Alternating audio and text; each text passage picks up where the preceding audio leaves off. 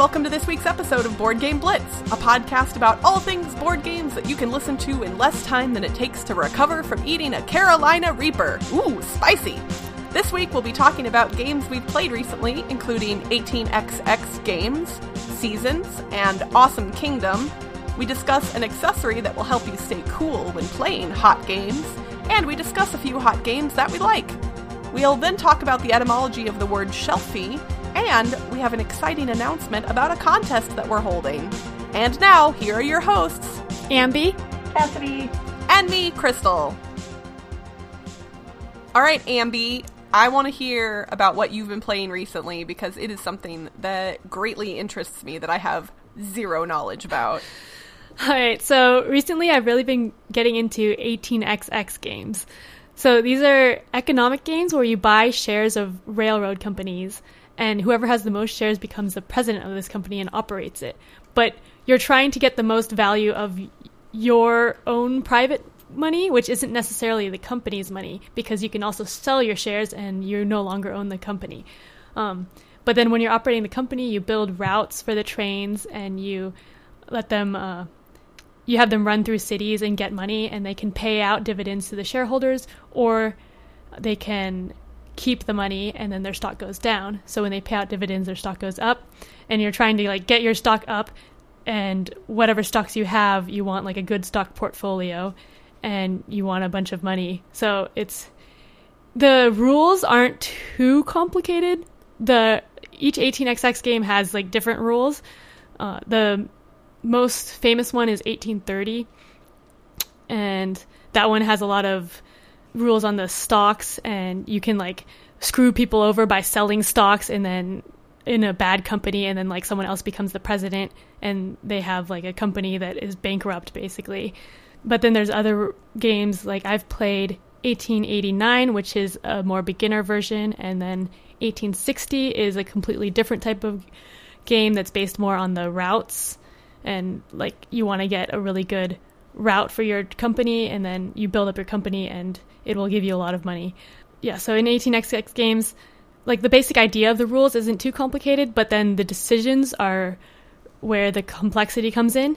And the games can take a long time. Actually, I, I play pretty quickly. My group plays pretty quickly, so we've been playing them in like three hours, three or four hours. But normally they take they can take like five or more hours for a game. Uh, but the cool thing about 18xx games is that a lot of them have no luck in, in them at all. So you can make if you make exactly the same decisions in the each game, it, you'll play out the same game. But like people never do that because you wouldn't be able to remember what you did.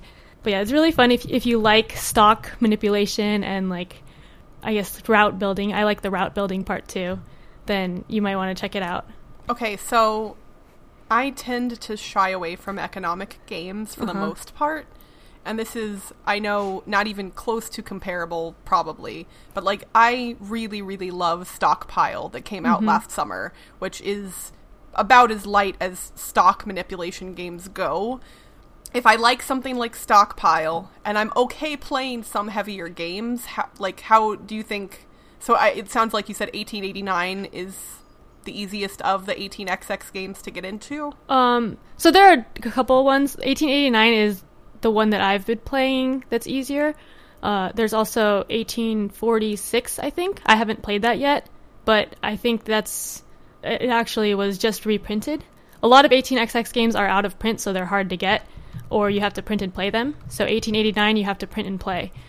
And my friend did that, so we've been using his copy. And so it's it's easier to get into because it's a smaller map, so it's a shorter game, and the rules aren't super complicated. So in 1860, the rules are more complicated than um, 1889 or 1830. Okay. Yeah, but then so in stockpile, like you don't really get to choose which stocks you're buying, right? You get like whatever is shown in the you bid on which which pile, but like the piles you don't really choose.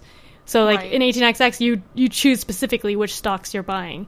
So it's like I'm going to buy this stock, and whoever buys it first sets the price of the stock. So it's it's a lot more deliberate stock buying. Okay, cool. So I didn't play anything nearly as advanced or complicated as that. Recently, I played Seasons, which is uh, one that I really enjoy playing, and I like it because it's very Magic the Gathering esque in the sense that you're drafting in the beginning of the game before the game even really begins. The cards that you draft are going to be used to play through three years of the game. Each year is going to be four seasons, you know, like real life, because seasons. Um, so as you're playing through your years, you're gaining crystals by playing cards or by other people playing cards. And you're going to use those cards at the end of the game, which also will give you victory points.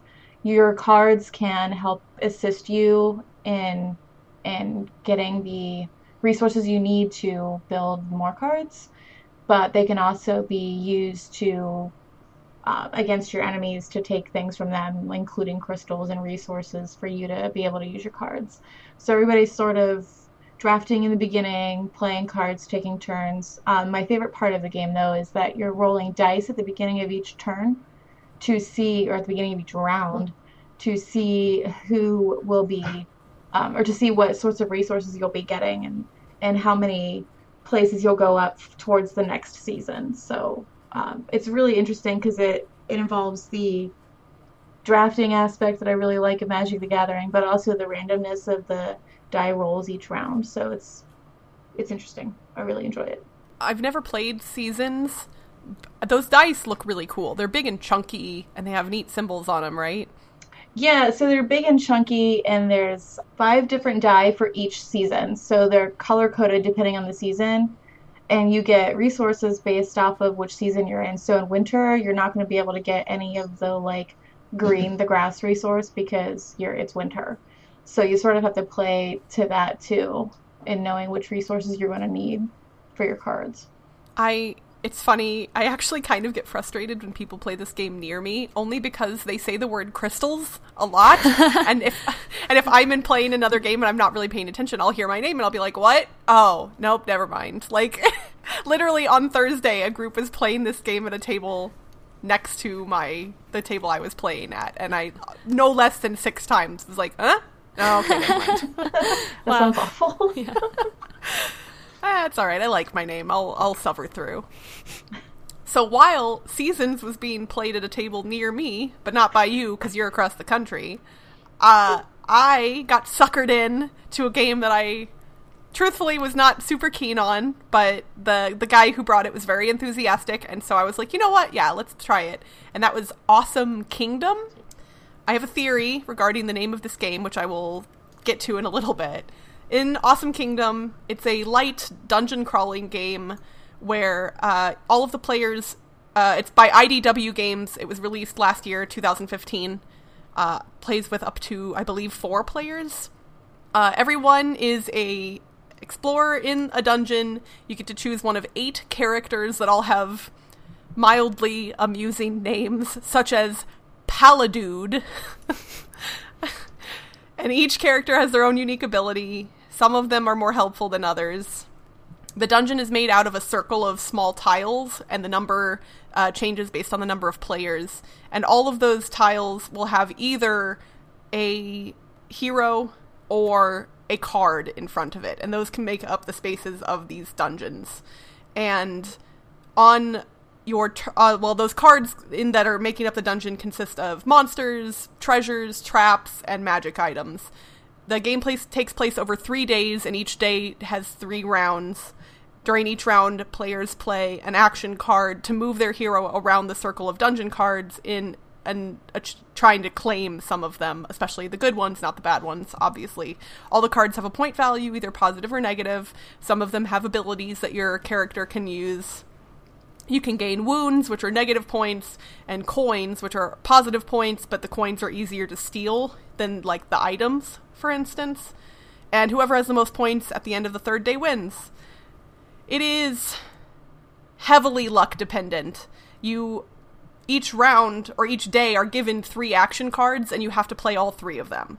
And the variations on the action cards aren't that big. Like it'll say move four spaces to the left or move one space to the left or the right. So there's sometimes some decisions to be made, but like if you do what's good for you in rounds one and two, in that third round you only have one card to play, so you don't have any options there, which I imagine is to force you to potentially do bad things, but if people get lucky, then if they claim good stuff all three times, like it's it's pretty easy to have a runaway winner, I would imagine in this game based on luck.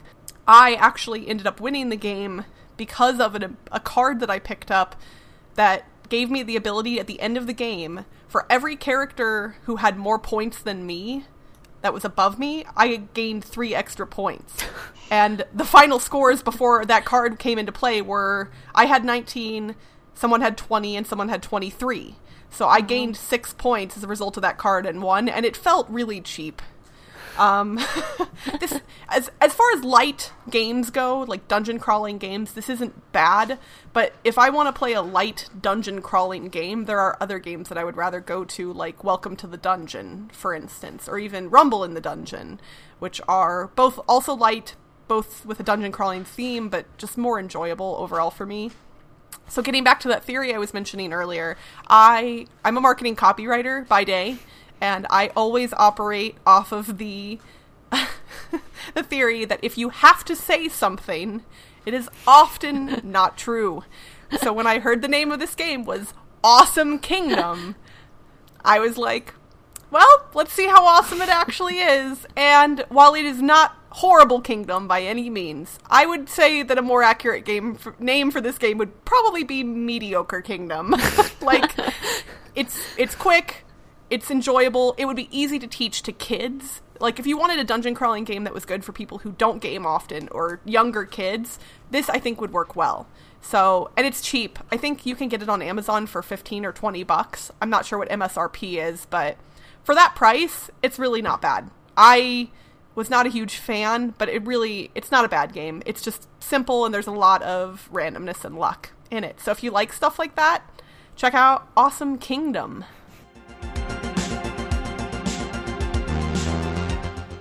So, when things are heating up in your game day or it's hot outside, an easy way to cool off is with a beverage.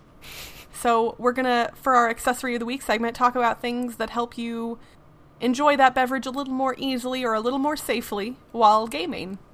So, I don't actually have anything to protect my games from beverages. So, I normally dun just, dun dun. yeah, I normally just have the cups on a coaster to protect the table and um, set it off to the side further away from the games. I mentioned in one of our recent episodes that my gaming table has built in cup holders, but they're not very deep. They're fairly shallow. So mm-hmm. we've actually we've had a few spills on my poker table, which luckily the poker table cleans up well and we've been able to like frantically grab game components away. I don't think i've had any games permanently damaged by liquid so that's good but i might want to look into investing into cups with lids especially for those of my friends who drink uh, imbibe a little more than they should at times during a rather raucous game night because i think like most of my friends are pretty every well all of them are very courteous and nice but occasionally when alcohol comes into play i think you know the klutziness factor goes up a little bit. Uh, i can definitely attest to that one. Since we play pretty regularly at bars or even at home we always tend to overdo it with drinks. But uh, i've i've seen a few games be pretty destroyed because of beer spillage so yeah, but we play publicly, so it's kind of hard to uh, bring in your own cup with a lid. And even at home, I really just use a. Uh, we do coasters because everybody has to have their pint glasses for their beer because nobody can drink beer out of their bottles anymore. Apparently, that's not okay. But also, pint glasses are more sturdy, I think, than bottles. So, like, oh, it would be harder to knock it down. So, it's better to drink out of a pint glass than a bottle. That's that's an interesting point, though. It's harder to tip, but if it does tip, I think the damage it's is easier to spill. Yeah, like because if a bottle gets knocked over, you can kind of sometimes grab it quick enough that almost nothing comes out. But with the pint glass, man, That's whoosh, true. over. Literally, game over. in so many ways. so we need to make a pint glass bottle. a way to drink beer that's both pleasing to the mouth and also protective of your game components. So not with a lid and a straw. yeah. We'll have to uh, we'll have to get into product development to Ooh, work on the perfect. Sippy cups. Those are things I'm buying now. Sippy cups. All right. Beer sippy cups. I I do know that those exist for wine. Like if you look on Amazon, they it's like a tumbler with like a wine glass shape inside of it, but it has a lid with like a little opening. Yeah, I've seen that. I mean, it's not the classiest, but hey, spilling wine on stuff can be like detrimental, so I think it's worth it.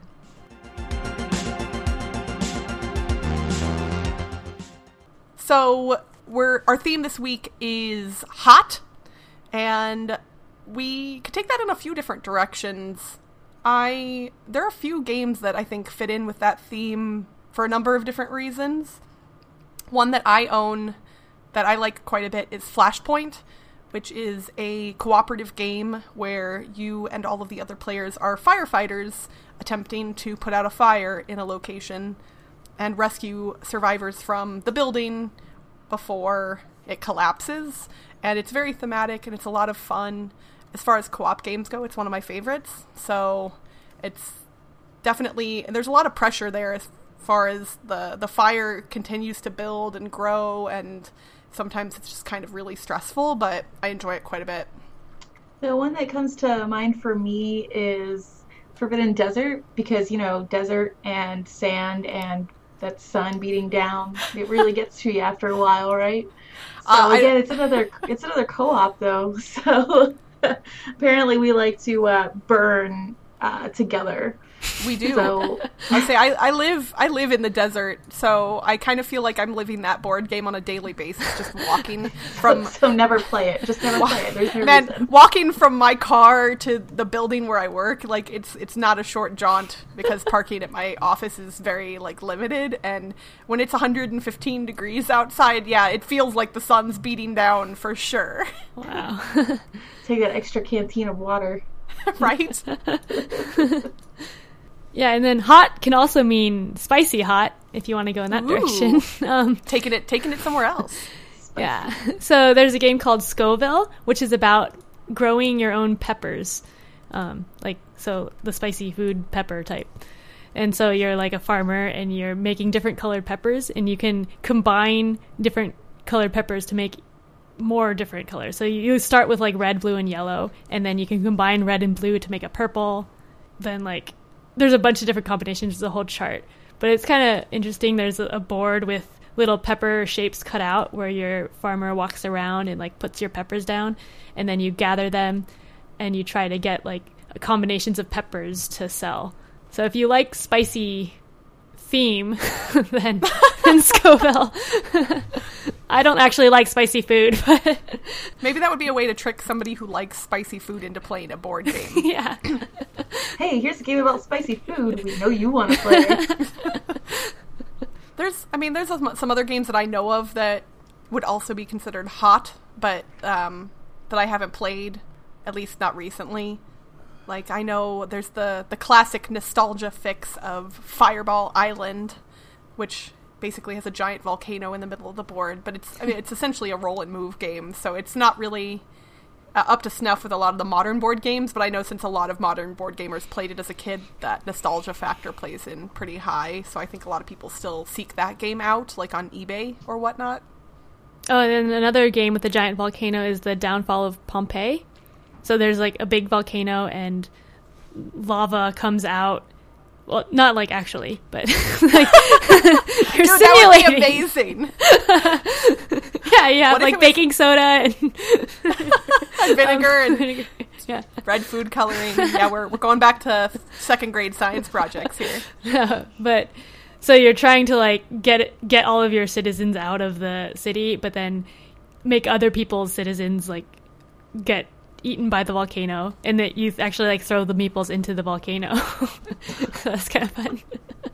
Anytime we get to do horrible things to meeples, that's a good day. So like actually physically hurting meeples. Here you go into the volcano. We're we're meeple sadists here at Board Game Blitz. What can we say? Let's just play a giant game of Rampage. There you go. Oh man, has somebody made a big version of that no, game? that would be amazing. Life Rampage. How is I know this is screw the theme. Why we need to make a giant version of Rampage?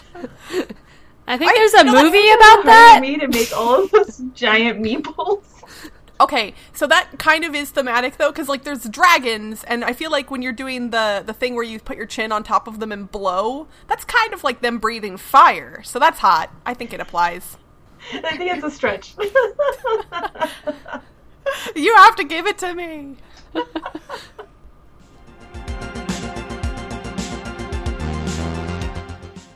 This week, our dive into board game etymology takes us to one of the most modern words that we'll probably ever look at in this segment, and it was suggested via email by Danica. So, thank you, Danica, for your suggestion. We're going to be looking at the origins of the word shelfie. Anyone who frequents board game forums online has likely seen quite a few shelfies, that is, pictures of game collections, often housed on bookshelves. Shelfie combines the words shelf and selfie. It seems that we, we as board gamers have kind of appropriated that word for ourselves, but it actually seems like bookworms had it first. The trend of taking pictures of collections of books started a number of years ago. The first instance of the word shelfie that I could find online officially, the word itself was from November of 2013, uh, which is on the Open Dictionary section of the Macmillan Online Dictionary. And that fits because I believe in 2013, selfie was added to the Oxford English Dictionary, and it was one of their, I don't know what they call it, the words of the year. So it seems like it would make sense for shelfie to kind of come about in that same time period, since that's when selfie was formally recognized. Uh, modern words like selfie and shelfie can induce some eye rolls in people, I know, but it seems like a shelfie, whether you're taking a picture of your books or your board games, it can be a really interesting way to give like minded people a snapshot of who you are as a person, or as a gamer, or as a reader. It's an easy way to connect with people because if you look at someone else's shelfie and see they own a lot of the same games you do, it's an instant point of connection. And it's the same thing with books. If you see books that you love on someone else's shelf, it's an easy way to start a conversation. So, as much as the word shelfie is a little bit odd and funny, I think that the concept is actually really cool and it's an easy way for board gamers to get to know one another. And I will post a picture of my very own shelfie on our Facebook page and in our Board Game Geek Guild so you can analyze my personal collection. And I know Ambi is getting ready for a move, so I don't know if she has a good shelfie, but Cassidy, I can put one up. if either one of you yeah like we can show off our shelfies and we invite uh, our r- listeners if you guys have a shelfie that you'd like to share with us when we start that thread on board game geek please feel free to reply with your own shelfie and maybe we'll find some common interests that we didn't know were there. I'll post mine in September when I move. perfect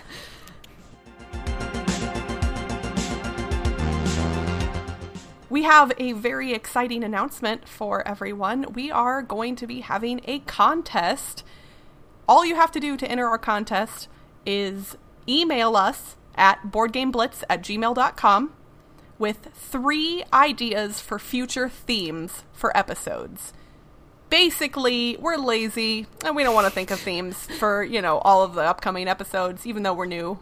A joke, obviously. But we thought that you guys, as listeners, would have some really interesting insight as to what we could discuss in future episodes. So we want to hear your theme ideas.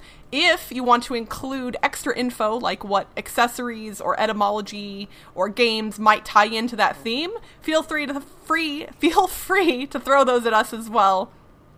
But all we all you have to do is three theme ideas emailed to us, and then you need to either like our Facebook page, which if you search Board Game Blitz on Facebook, you should be able to find us. There's also links on our website, boardgameblitz.com, or join our Board Game Geek Guild, which again, links to that are in the show description on our website, etc., etc. So, email us three theme ideas and either like us on Facebook or join our Board Game Geek Guild. And okay, so I you want to know what you're going to win, right? Is that important? I think that's maybe slightly important. We are going to be giving away a copy of the brand new Codenames Pictures. It is going to be one of the hottest games at Gen Con, for sure. We already know.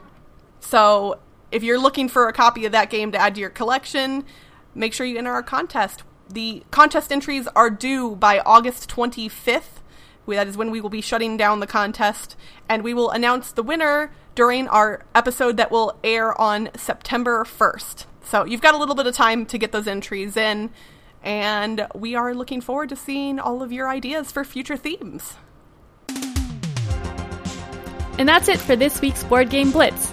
Visit our website, www.boardgameblitz.com, to get links to all our social media pages, including our Facebook, Twitter, and Board Game Geek Guild. Have suggestions or comments about the show? Shoot us an email at boardgameblitz at gmail.com. Until next time, one blitz, two blitz, red blitz, blue blitz. Bye, everyone! Bye.